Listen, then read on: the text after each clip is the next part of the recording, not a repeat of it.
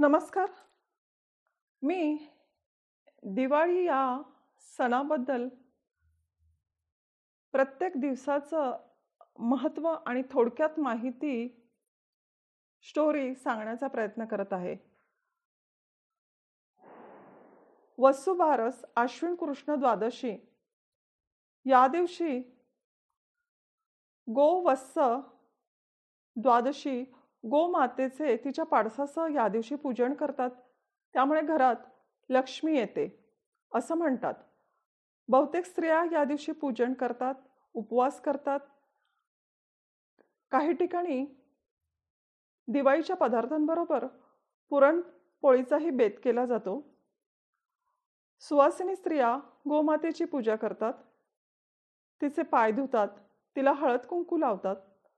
केळीच्या पानावर दिवाळीचे पदार्थ व पुरणपोळीचा नैवेद्य ठेवून तिला खायला देतात. घरापुढे पणत्या लावून रांगोळी दारात काढतात. गहू व मूग या दिवशी खाणे व्यर्ज मानले जाते. अशी कहाणी आहे आणि ती मी या आधीच वसुबारस या सणाबद्दल माहिती सांगताना ती कहाणी सांगितली आहे. या दिवशी स्त्रिया बाजरीची भाकरी व गवारीची भाजी खाऊन उपवास सोडतात. धनत्रयोदशी आश्विन कृष्ण त्रयोदशी दुकानदार प्रातकाळी उठतात स्नान करतात घरी पाटावर लक्ष्मीची प्रतिष्ठापना करतात. वया सोने नाणे धंद्यांची हत्यार यांची झेंडूची फुलं गंधाक्षता वाहून पूजा करतात. धने गुळाचा नैवेद्य दाखवतात. पण त्या आकाशकंदील रांगोळ्या यांनी घर सजवले जाते. धनत्रयोदशीच्या दिवशी धन्वंतरी देवतेची पूजा केली जाते. ज्यांच्या घरात धन्वंतरी देवतेची प्रतिमा मूर्ती नसेल ते विष्णूंचीच पूजा करतात. कारण श्री विष्णू हेच धन्वंतरी आहे. आपल्या घरातील सर्व लोकांना आरोग्य आयुष्य प्राप्त व्हावं म्हणून धन्वंतरी देवतेची पूजा केली जाते व त्यांना धने व गुळ असं मिक्स करून नैवेद्य दाखवतात. या दिवशी यमदीपदान याचेही खूप मोठे महत्त्व आहे. तर दक्षिणेकडे एक कणकेचा दिवा चे तोंड करून तो दिव्याचे प्रज्वलन करतात आणि त्या दिव्याला हळद कुंकू अक्षदा वाहतात. खडी साखर साखर याचा नैवेद्य म्हणून ठेवतात आणि यमदेवतेला व त्या दीपाला नमस्कार करतात. यामुळे अकाल मृत्यू होत नाही. व सर्वांना दीर्घायुष्य प्राप्त व्हावे म्हणून देवाला प्रार्थना करतात. नरक चतुर्दशी आश्विन वद्य चतुर्दशी श्रीकृष्णाने नरकासुराचा संहार केला. तो दिवस म्हणजे नरक चतुर्दशी म्हणून त्या दिवसाला नरक चतुर्दशी असे म्हणतात. अनंत चतुर्दशीला तिच्या मांगल्याचा खूप गर्व झाला. म्हणून तिला या दिवशी नरकात टाकले. त्यामुळे या दिवसाला नरक चतुर्दशी असे म्हणतात. वैकुंठ चतुर्दशीच पुढे तिचा उद्धार झाल्याची कथा पुराणात आढळते. सोळा सहस्र कुमारिकांना बंदिस्त करून छळणाऱ्या भौमासूर राक्षसाचा नाश याच दिवशी श्रीकृष्णाने केला. भौमासुराच्या अंगाला येणाऱ्या अत्यंत दुर्गंधीने त्रस्त झालेल्या लोकांनी त्याचा वध होतात सर्व घरे दारे स्वच्छ करून सुगंधी उठणे लावून स्नान केले. म्हणून प्रातकाळी उठावे उठणे सुवासिक तेल तिळपूड अंगास लावावी सुगंधी साबण लावून स्नान करावे. त्यानंतर घरातील महिलांनी पुरुषांना मुलांना औक्षण करावे.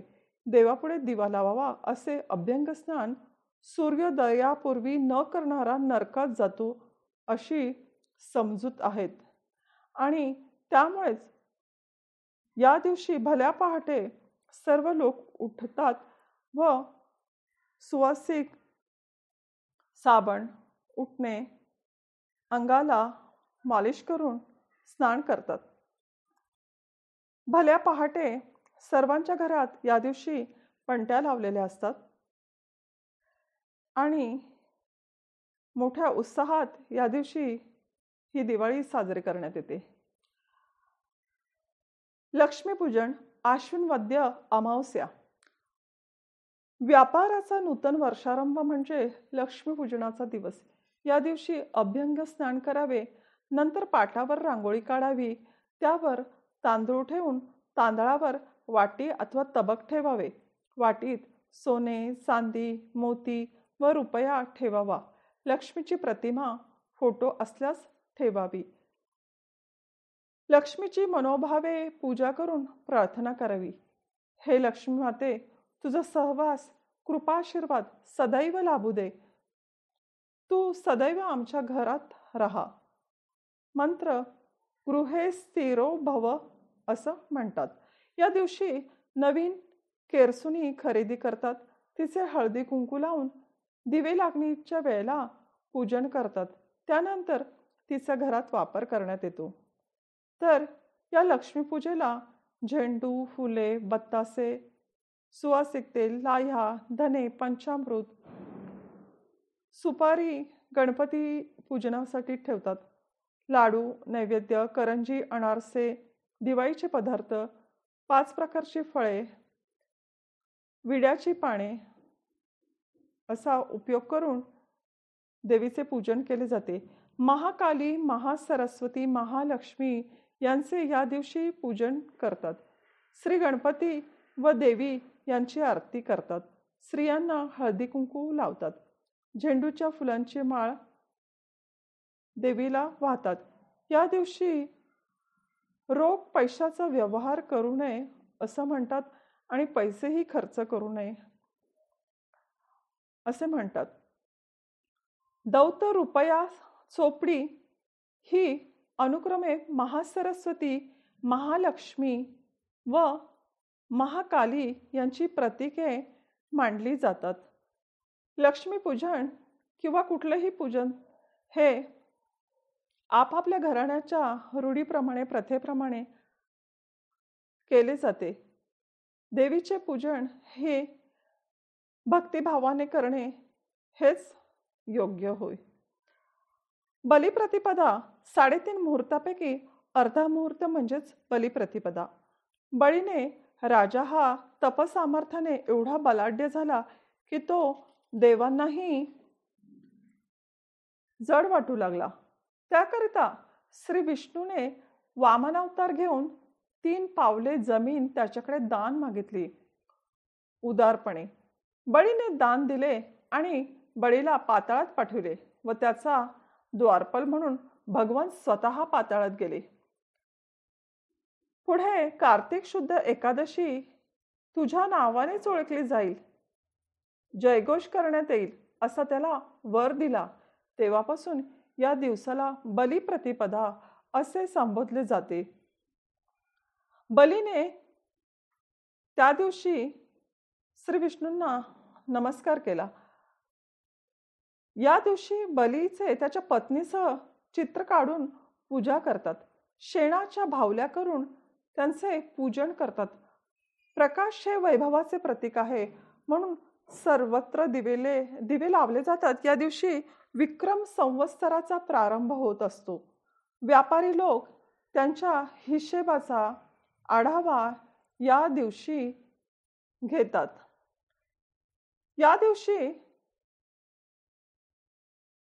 प्रत्येक स्त्री आपल्या पतीला ओवाळते औक्षण करते व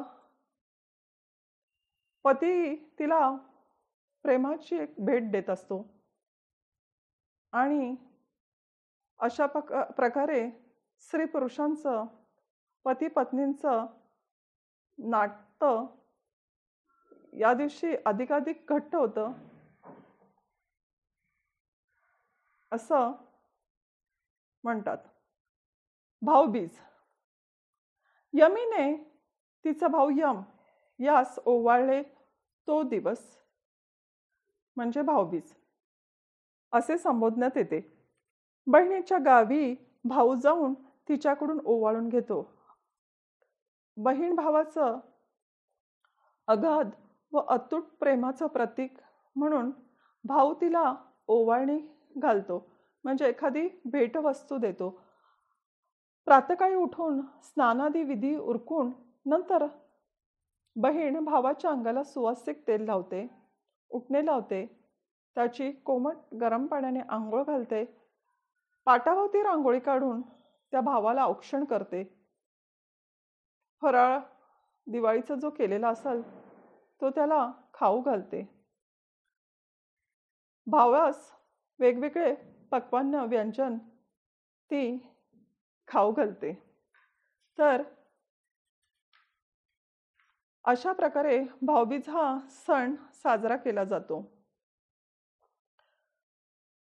पुढे तुलसी विवाह कार्तिक शुद्ध द्वादशीला सुरू करण्यात येतो. भगवान विष्णूने कपट नीतीने जालंधराची पत्नी तुलसी वृंदा हिला फसविले. त्यानंतर ती तुळशीचे झाड बनली. पश्चातापाधग्न विष्णूने त्या सतीचे सत्व जाणून त्या झाडाशी विवाह केला. तेव्हापासून बाळकृष्णाशी तुळशीचा विवाह लावण्याची ही प्रथा आहे.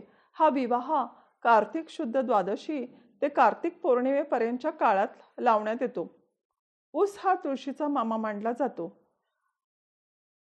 अंगण सारवून पुढे तुळशी वृंदावन ठेवतात.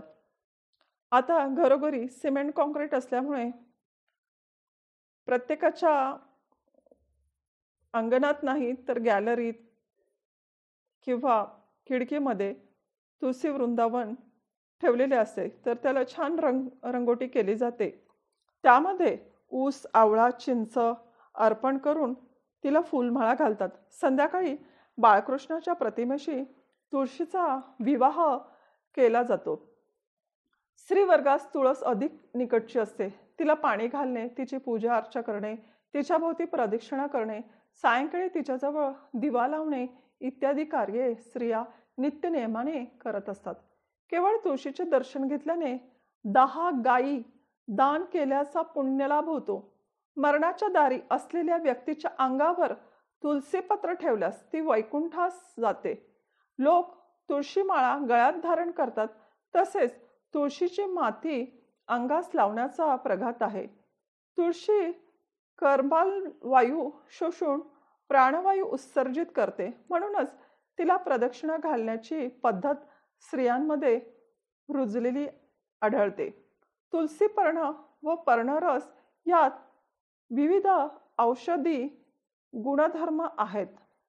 तुळशी ही खूप पवित्र मानली जाते आणि तुळशी आपल्या दारात असल्यावर आपल्या घरातील संकटांचं निवारण होते. साक्षात महालक्ष्मीची विष्णूंची कृपा त्या घरावर असते. म्हणून तुळसी भारतामध्ये आणि बहुतांश ज्या लोकांना याची महती आहे माहिती आहे तर तिची पूजा करतात आणि ते रोप नक्की घरामध्ये कुंडीमध्ये वृंदावनात लावले जाते. त्रिपुरा पौर्णिमा कार्तिक शुद्ध पौर्णिमा त्रिपुरसुराचा त्रिपुर दैत्याचा शंकराने कार्तिक शुद्ध पौर्णिमेस केलेल्या वधावरून त्रिपुरी पौर्णिमा हे नामविधान पडलेले आढळते. देवगणांचा हा आनंदोत्सव मांडला जातो. भूतलवासी हा दिवस साजरा करून आपला आनंद द्विगुणित करतात. एका दगडी खांबाभोवती दीपमाळेवर दिवे लावून हा आनंदोत्सव मोठ्या भक्तिभावाने साजरा केला जातो. तर या दिवशी शंकराने त्रिपुर या दैत्याचा वध केला होता.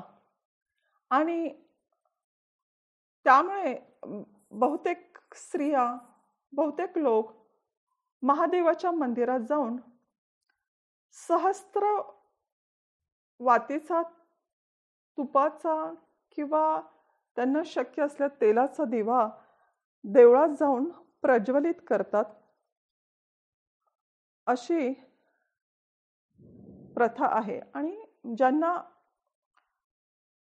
ही माहिती आहे ते नक्की महादेवाच्या मंदिरात त्रिपुरा पौर्णिमेच्या दिवशी जाऊन हा सहस्रवातीचा ज्या कापसाच्या सहस्रवाती केलेल्या असतात किंवा आता बाजारात अवेलेबल असतात आयत्या तयार केलेल्या तर तूप किंवा तेल घालून तो दिवा प्रज्वलित करतात आणि दिवा जळत असतो त्यावेळेला ओम नम शिवाय या मंत्राचा जप करतात. कार्तिक स्वामींनीही एका राक्षसाचा वध केला होता. म्हणून त्रिपुरा पौर्णिमा व कार्तिक शुद्ध पौर्णिमेला खूप लोक देवाचे दर्शन घ्यायला जातात. ज्या ठिकाणी कार्तिक स्वामींचे मंदिर आहेत त्या दिवशी तर तिथे कार्तिक स्वामींनी सांगितले आहे की त्या योग्य जो कालावधी आहे त्यामध्ये स्त्रिया दर्शन घेऊ शकतात.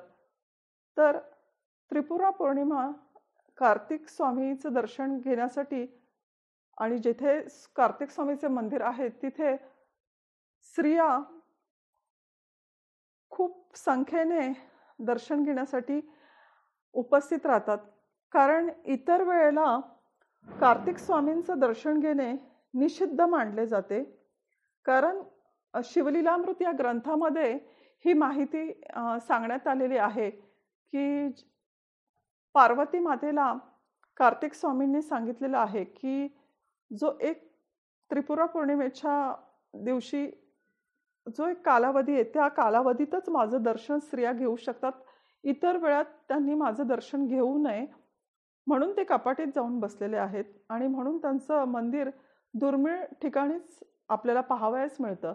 आणि जर इतर वेळेला असं कार्तिक स्वामीचं अवेळी दर्शन घेतलं तर त्या स्त्रिया सप्तजन्म विधवा होतात.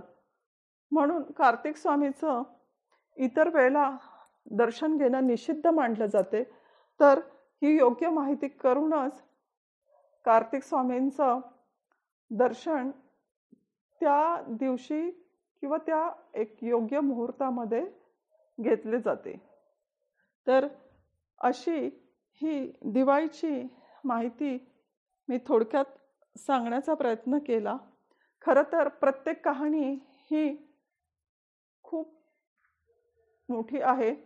पण सर्वांना थोडक्यात प्रत्येक दिवसाची माहिती कळावी म्हणून माझा हा एक प्रयत्न होता. तर सर्व लोक खूप उत्साहाने दिवाळी हा सण साजरा करतात आणि प्रत्येकाला त्यांच्या जीवनात येणारी दिवाळी मोठ्या आनंदाची उत्साहाची भरभराटी जावो हीच माझी सर्व देवी देवतांकडे प्रार्थना थँक्यू नमस्कार.